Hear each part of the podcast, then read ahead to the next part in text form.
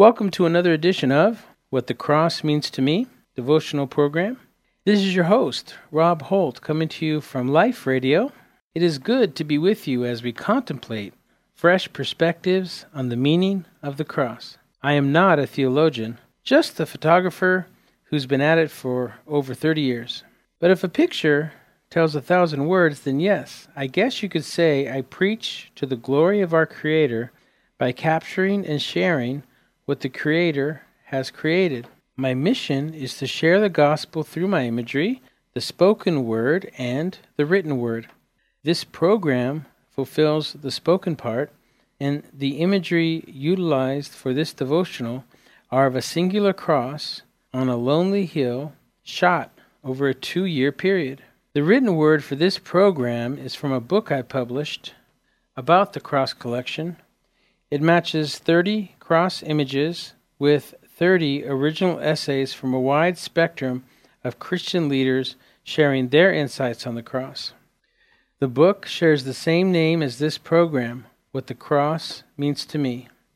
Each week I share a devotional inspired by the name of one of the cross images and ponder the wider meaning of the cross through the lens of Scripture. This week's devotional is inspired by the separation, which is an image from the in between days of my shooting the cross, meaning that even though the entire foreground is a silhouette, you can see that there's grass around the base of the cross. And if you can see grass around the cross, that means that that was the area before the ground was broke. However, in this image, there's a, a, a pre foreground or a, foreground before the foreground in front of the cross, which indicates that this was very soon after the ground was broken. And what is unique about this image is that in the foreground you see a series of boulders, some that are small and medium sized, and several that are very large. But right past that, there's a deep gap or a gouge in the earth or a canyon between the foreground and the pre foreground, or between the foreground and the cross. And since this photo is taken so long after sunset, the area behind the boulders and before the cross creates the illusion of a very impossible chasm in deep darkness. The image creates the illusion of a huge chasm between where you, the viewer, are standing and the cross on the other side. But beyond the imagery reasons, what is the other reason that I chose to name the separation? Well, the first scripture that comes to mind is in 1 Timothy 2 5. For there is one God, and there is one mediator between God and man, the man, Jesus Christ. Which, if you think about it, could be said a different way, as in John fourteen six. Jesus said to him, I am the way, the truth, and the life.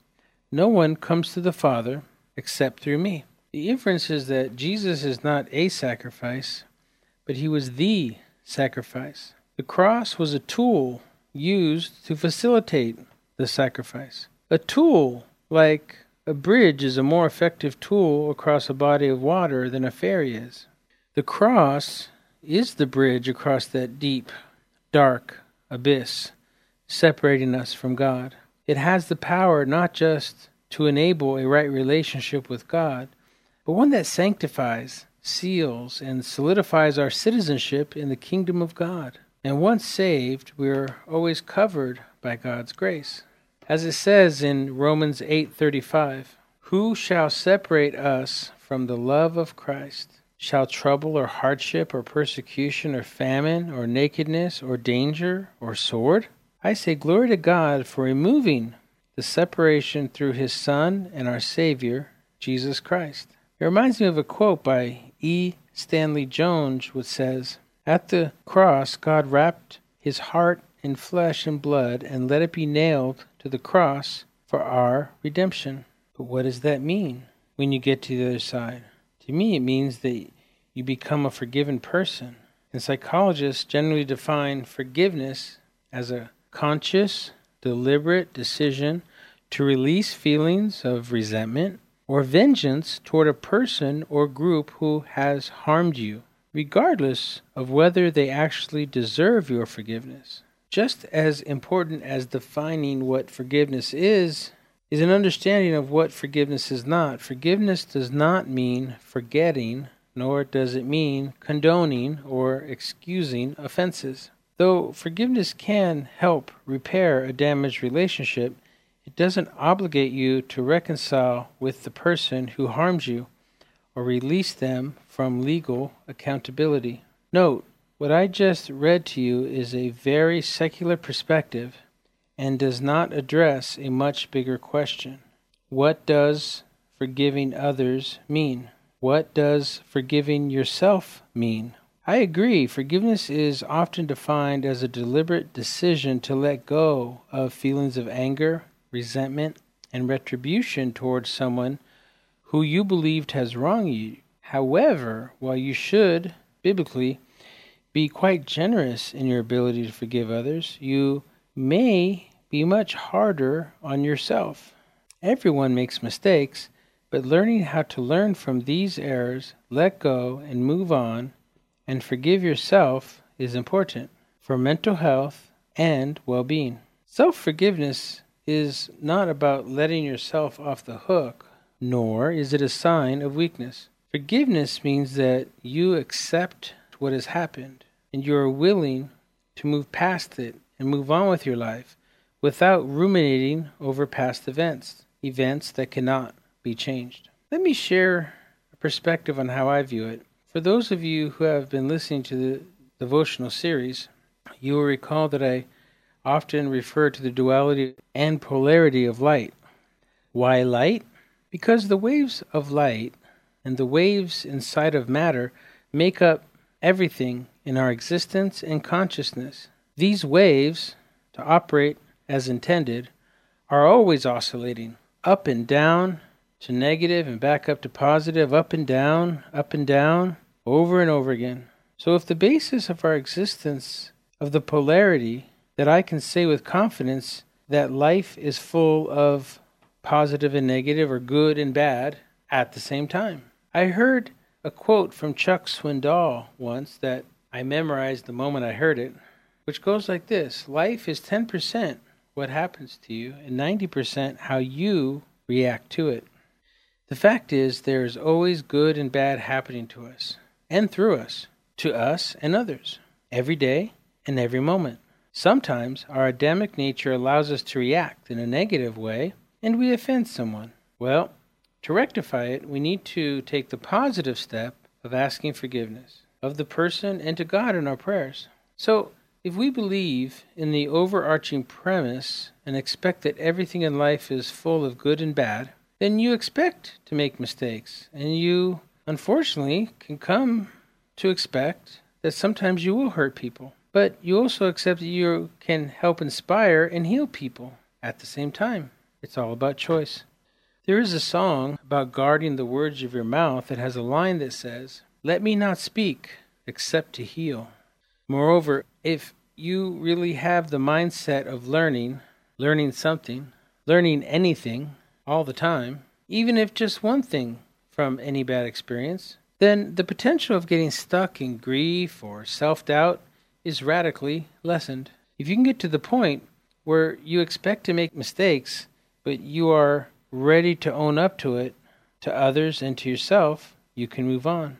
By moving on, do I mean ignoring it and filing it away in some mental filing cabinet?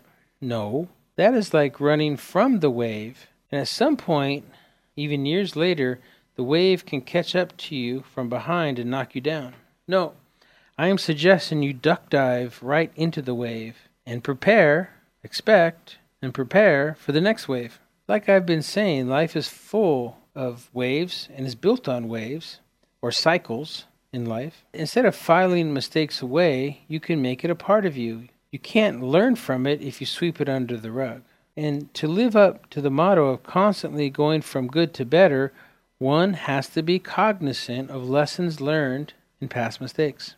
And again, mistakes can be anything, including offending or hurting somebody intentionally or unintentionally from our words and our actions. most of which, in my opinion, stems from reacting to a situation from a stressed, selfish, sleepy, hungry, or sad perspective. Being a Christian, though, emulating Jesus, provides us the opportunity to learn from those moments. So, when a similar situation arises again, you recall that past reaction or poor choice of words.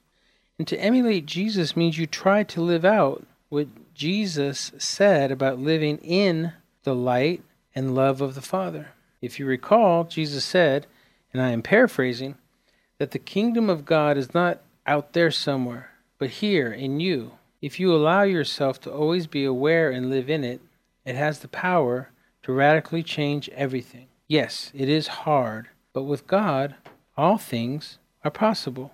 When God dwells in you and you live in His kingdom, everything and every moment changes. Through daily, constant prayer, you can realize that every person you meet is a child of God, or could be.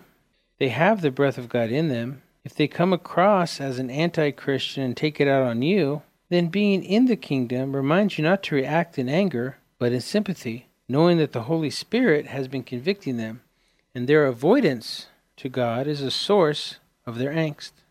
The only right response is words of love and healing, watering gospel seeds that were planted in them, or plant seeds yourself in them.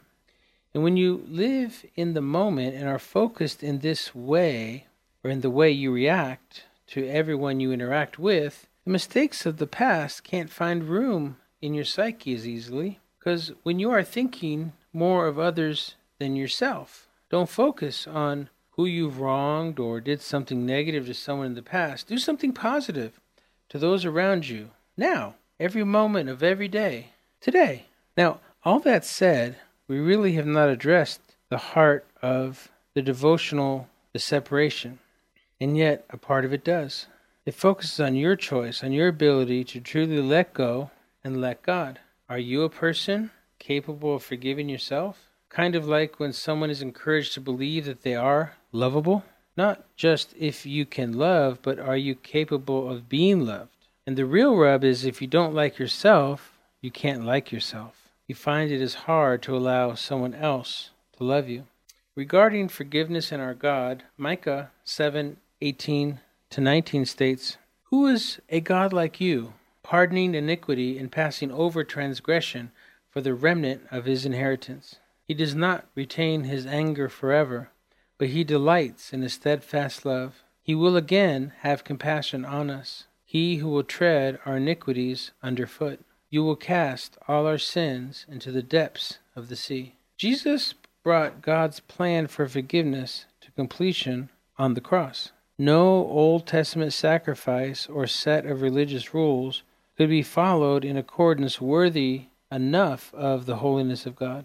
The entire Bible story, the entirety of Scripture, points to the Messiah Christ and his saving act on account of humanity. In Acts 2:38 it says, "And Peter said to them, Repent and be baptized, every one of you, in the name of Jesus Christ for the forgiveness of your sins, and you will receive the gift of the Holy Spirit." The new life we receive in Christ stems from the forgiveness of our sins he made a way for us to stand in the presence of God, even though we remain susceptible to sin every day of our lives. Being susceptible, making mistakes, or committing sins does not mean we are susceptible from losing God's grace. It simply doesn't. We can't lose God's grace. How do we know that? Well, Jesus said that when you are born again, that your sins are removed as far as the east is from the west.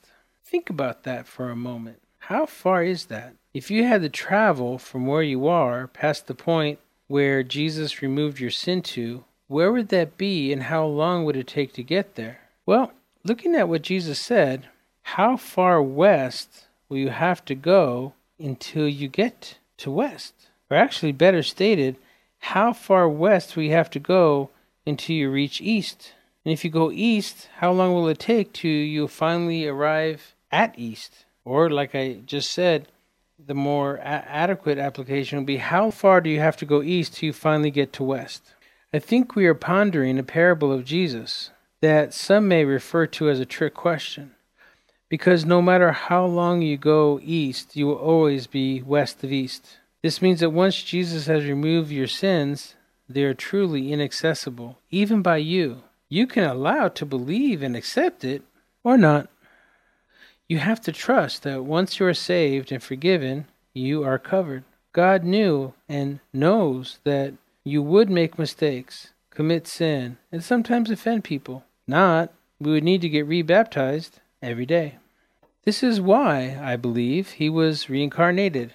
Jesus was born into this world to live, feel, and be human, meaning he knows the imperfection of mankind and their sinful nature, and yet he still came to take all the sins of the world in him, and then was abandoned by his Father, just as the sacrifice was made complete. So, there is nothing you have gone through, no sin you have committed, no pain you inflicted or felt, that he does not fully understand. God didn't have to forgive us, he chose to. From the beginning, God knew what tomorrow would bring. Jesus came to save us from the curse of sin we cannot release ourselves from. Think about that. Paul wrote in Ephesians 1 7, In him we have redemption through his blood, the forgiveness of our trespass, according to the riches of his grace. God's forgiveness is a manifestation of his grace. He has been gracious to forgive us. That said, God expects us to pay it forward. When we truly grasp the sacrifice Jesus made, and the love God has to forgive us, our genuine faith is illustrated in the way we forgive ourselves and forgive one another. Let us ponder these truths in more of a bulletized format. My God does not condemn. Romans 8 8 1. Quote, Therefore, there is now no condemnation for those who are in Christ Jesus. Unquote. Our Lord is grace, not sin. Romans 6:14, quote, For sin shall not be your master, because you are not under law, but under grace. Unquote. My Savior Jesus has set me free, therefore I am free. John 8:36. So if the Son sets you free, you will be free indeed. Unquote. The person I was is gone because of Jesus Christ I am new. 2 Corinthians 5:17 quote Therefore if anyone is in Christ he is a new creation the old is gone and the new has come. Unquote. With these verses in mind, are you lugging a load of sin that God has already forgiven? Are you ready to stop living in shame, handcuffed by your regrets? Life is too short to not exchange the freedom of grace for the captivity of unbelief.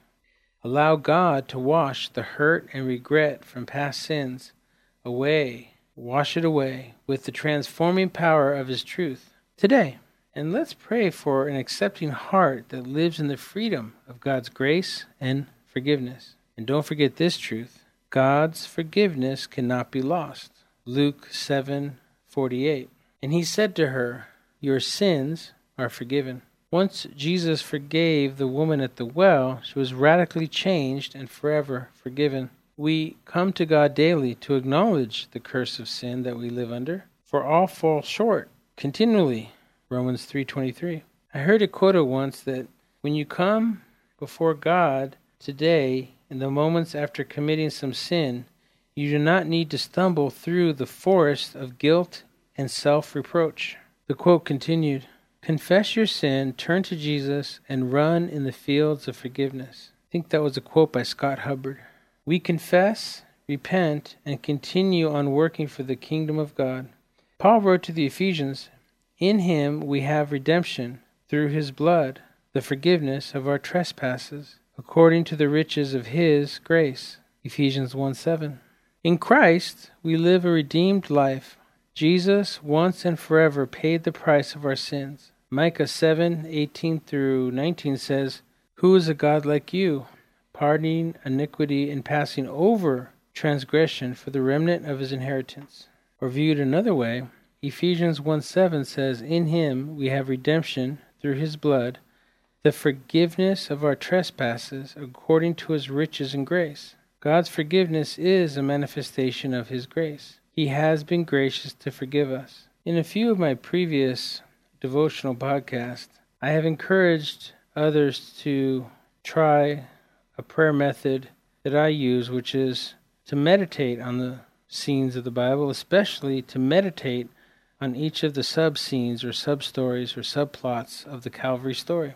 All the various phrases Jesus made on the cross that afternoon, and to dwell on its meaning and application. For this devotional, I like to focus on that final phrase Jesus uttered, which is, It is finished. Many scholars say that an actual translation from the original text means Jesus said, It is accomplished. The whole point of being born in the manger and his covert mission on earth is accomplished. Contemplate what he really meant by that and how it applies and how it can apply to you.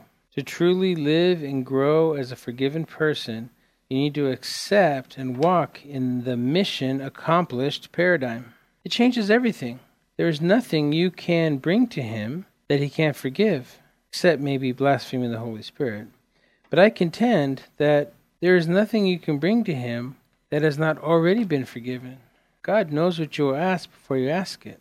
Remember, prayer does not move God as much as it changes us. Therefore, it is our choice to accept God's gift of forgiveness, as Jesus said, quote, to all that believe. Unquote. In Matthew 26:28 he says, "For this is my blood of the covenant, which is poured out for many for the forgiveness of sins." God does not force us to acknowledge or confess our sins, nor to believe in Jesus Christ and the life he came to give us. The covenant of the Old Testament required various sacrifices. The new covenant we live under now is covered by the blood of the spotless Lamb, Jesus Christ. The long awaited Messiah, expected to be a military leader coming to conquer the enemies of God's chosen people, instead died a brutal death on the cross to save the entire world. As we read in Psalms 130, verse 4, with God there is forgiveness, and not out of reluctance or necessity, but out of the overflow of his broad heart. We don't have to make sacrifices like the people of the Old Testament times did, but we do need to confess our sinfulness daily. Remember, Psalms 32 2 says, Blessed is the man whose sin the Lord does not count against him and in whose spirit is no deceit. It reminds me of a verse, one that I think I used in last week's episode. For I am not ashamed of the gospel of Christ, for it is the power of God to salvation for everyone who believes, for the Jew first and also the Greek. For in the righteousness of God is revealed from faith to faith, as it is written, The just shall live by faith. For the wrath of God is revealed from heaven against all ungodliness and unrighteousness of men, who suppress the truth in unrighteousness, because what may be known of God is manifest in them, for God has shown it to them. For since the creation of the world, his invisible attributes are clearly seen, being understood by the things that are made, even his eternal power and Godhead, so that they are without excuse. Because although they knew God, they did not glorify him as God, nor were thankful, but became futile in their thoughts, and their foolish hearts were darkened. Darkened? Hmm, interesting. But what is darkness? Many parables talk about those who are not going to heaven as being cast into the darkness. So, what is darkness? Well, all I know is I know what it is not. Darkness is not the opposite of light, but simply the absence of light. Therefore, the blood of Jesus is not the destination, but a process, and I contend that it is the entrance fee to get into the light of God. And once there, to stay there, forgiven. Stay forgiven. Bathe in that light. Bathe in the unconditional love God has for you. I am reminded of a song written by Perkins Philip Lee, and I will take out some repetitive chorus lines, but it states, Eternal light has come among mankind, yet mankind has chosen darkness. If we openly confess we need His light, we need His love. Light has created all the world, yet the world did not receive Him. If we walk within the light, as He is the light, He is the light through we have sinned and will stand forgiven. The Lord our God is one, The Lord is watching from on high. The Lord is one. So let us come as little children to turn from the sins of prideful men. So let us come with hearts of sorrow, so we may know his joy again. To be with him now as little children, so when he reveals himself again, we shall not stand within the darkness. We are not children of darkness. So we will, lo- we will walk in his light until the end. We need his light. We need his love. We need to stand forgiven. That last line always gets me. The analogy to me, is not someone walking under a street light and standing there. This is much deeper. What does it mean to stand? To stand in the light, to stand forgiven. Well, let's consider Ephesians 6:13. Therefore, take up the whole armor of God, that you may be able to withstand in the evil day, and having done all, to stand firm. 1 Corinthians 6:13.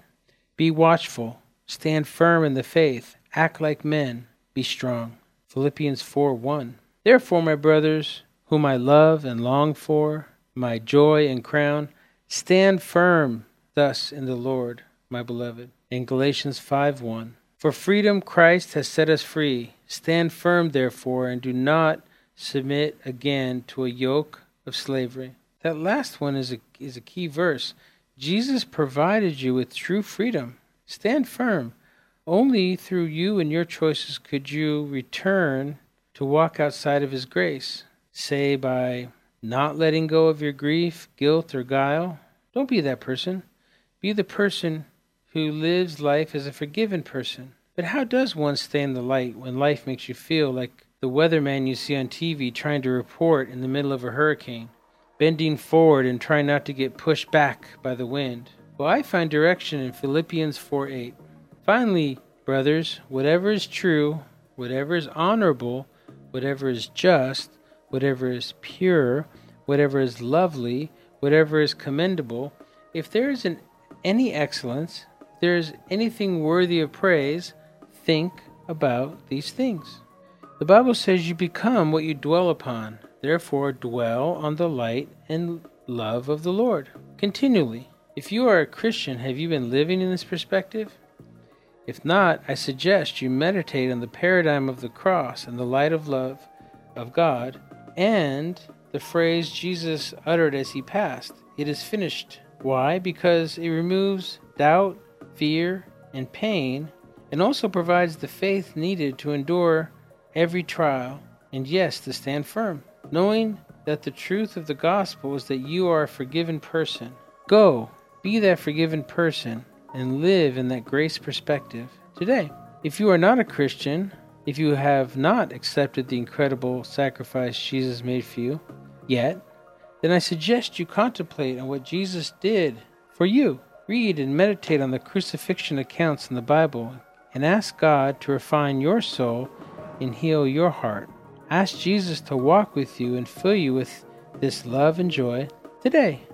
And with that, go in grace, and may God keep you in His perfect peace. Thanks for listening to What the Cross Means to Me, devotional program, heard every week on Life Radio. If you'd like to view the image discussed, like this devotional's image, the separation, along with my other verspirations, then check out Verspiration, singular, or robholt.inspires on Instagram. And support for what the cross means to me comes from the generous donations from people like you. To help this ministry share the gospel through imagery, please log on to robbyholt.com and make a donation. That is R O B B Y H O L T.com.